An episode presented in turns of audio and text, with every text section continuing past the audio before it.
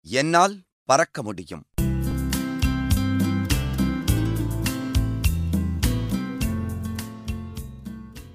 ஒரு கடல். அந்த கடலுக்குப் பக்கத்தில் இருக்கும் கரையில் நிறைய பறவைகள் தங்கியிருந்தன. அவர்களை சீகல்ஸ் என்று அழைப்பார்கள். இந்த பறவைகளால் அதிக தூரத்துக்கு பறக்க முடியாது. இந்த பறவைகளின் முக்கிய ஆகாரம் கரையில் வந்து ஒதுங்கும் மீன்கள். காலையில் எல்லோரும் கூட்டமாக வருவார்கள். என்னென்ன மீன் கிடைக்கும் என்று பார்ப்பார்கள். பிறகு எல்லோரும் அதை சமமாக பிரித்து மகிழ்ச்சியாக உண்பார்கள். வாழ்க்கை ஓடிக்கொண்டிருந்தது.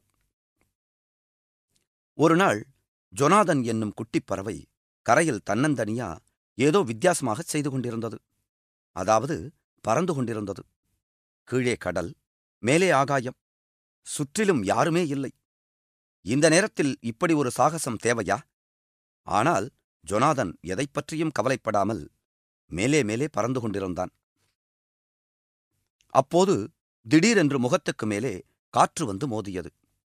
பாவம் ஜொனாதன்! அவனுக்கு என்ன செய்வது என்றே தெரியவில்லை. காலை அழுத்தி மேலே கீழே பறக்க முயன்றான். முடியவில்லை. காற்று வேக வேகமாக அடித்தது.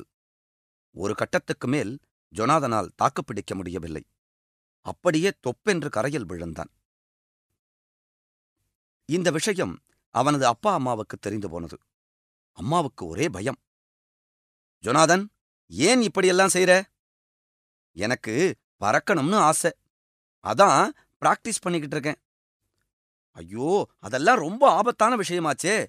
நாங்க யாராவது இதுவரைக்கும் பறந்துருக்கோமா? நீ மட்டும் ஏன் இப்படியெல்லாம் செய்யற கீழே விழுந்து கை கால் உடைஞ்சு போனா யாரு கொடுப்பாங்க? எப்படியாவது பறக்கணுமா? கட்டாயம் நான் பறப்பேன்.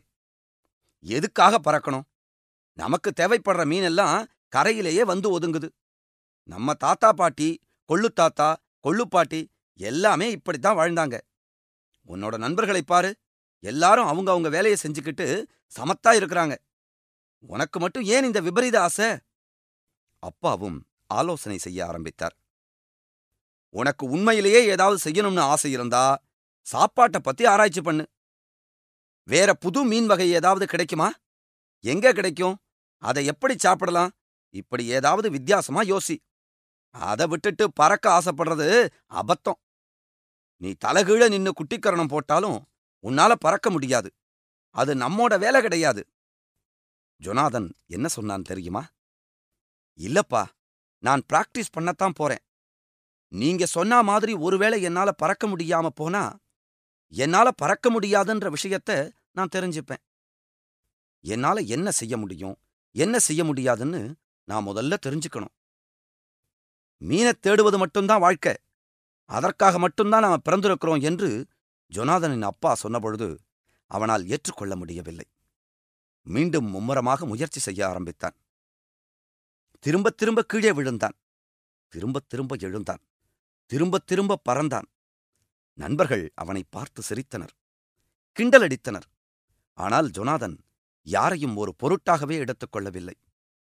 ஒவ்வொரு நாளும் புதுப்புது அனுபவம் புதுப்புது பாடம்.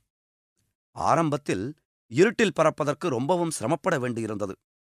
இருட்டு பழகவே இல்லை. ஆனால் சோர்ந்து போகாமல் தொடர்ந்து முயற்சி செய்து கொண்டே இருந்தான். ஆச்சரியம். இருட்டு பழகிவிட்டது. அதேபோல் உயரமாக பறக்கவும் பயமாக இருந்தது. உடல் நடுங்கும் குளிர் வேறு கால் வெடவெடக்கும். எவ்வளவுதான் முயன்றாலும் ஒரு குறிப்பிட்ட உயரத்தை அவனால் கடக்கவே முடியவில்லை. நிதானமாக உட்கார்ந்து யோசித்தான். ஏன் உயரமாக பறக்க முடியவில்லை? என்ன பிரச்சனை? மற்ற பறவைகளால் பறக்க முடியும் என்னும்போது நம்மால மட்டும் ஏன் முடியவில்லை? கூர்ந்து கவனித்தபோது ஒரு விஷயம் புரிந்தது. சிறகுகள் பெரிதாக இருந்தால் வேகம் குறைந்துவிடும். அப்படியென்றால் இந்த சிறகுகளை வைத்துக்கொண்டு பறக்க முடியாது. மறுபடியும் கிண்டல் மறுபடியும் கேலி மறுபடியும் அட்வைஸ் நான் தான் அப்பவே சொன்னேனே உன்னால பறக்க முடியாது. நம்ம யாராலையும் பறக்க முடியாது. நாம பறக்கிற பறவையா இருந்திருந்தா நமக்கும் சின்ன இறக்கங்க இருந்திருக்கும். ஆனா இல்ல இதிலிருந்து என்ன தெரியுது? பேசாம எல்லாத்தையும் பேக்கப் பண்ணிட்டு ஒழுங்கா வேலையப்பாரு ஜொனாதனாவது பேக்கப் செய்வதாவது? வேறு மாதிரி யோசிக்க ஆரம்பித்தான். அடுத்து என்ன செய்வது? சிறகின் அமைப்பை மாற்ற முடியாது. ஆனாலும் பறக்க வேண்டும். திடீரென்று ஒரு ஐடியா தோன்றியது. பெரிதாக இருக்கும் சிறகை மடக்கி வைத்துக் கொண்டு பறந்தால் என்ன? பறந்து பார்த்தான் ஜொனாதன். மேலே மேலே மேலே. வாவ்! பறந்து கொண்டே இருந்தான். பறக்க பறக்க உற்சாகம் அதிகமானது.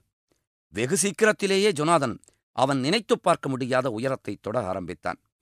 இருநூறு அடி உயரத்தில் பறக்க ஆரம்பித்த ஜொனாதன் படிப்படியாக முன்னேறி இரண்டாயிரம் அடியைத் தாண்டினான். வேகமும் கூடியது. மணிக்கு ஐம்பது மைல்.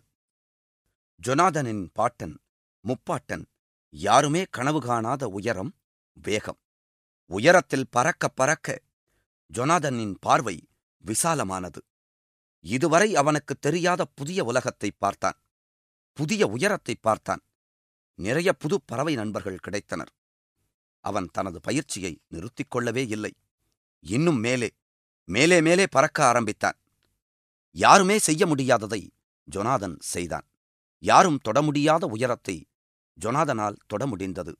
அதனால்தான் அவன் ஜொனாதன். எத்தனையோ குழந்தைகளுக்கு எத்தனையோ பெற்றோர்கள் சொல்லியிருக்கக்கூடிய கதைதான் இல்லையா?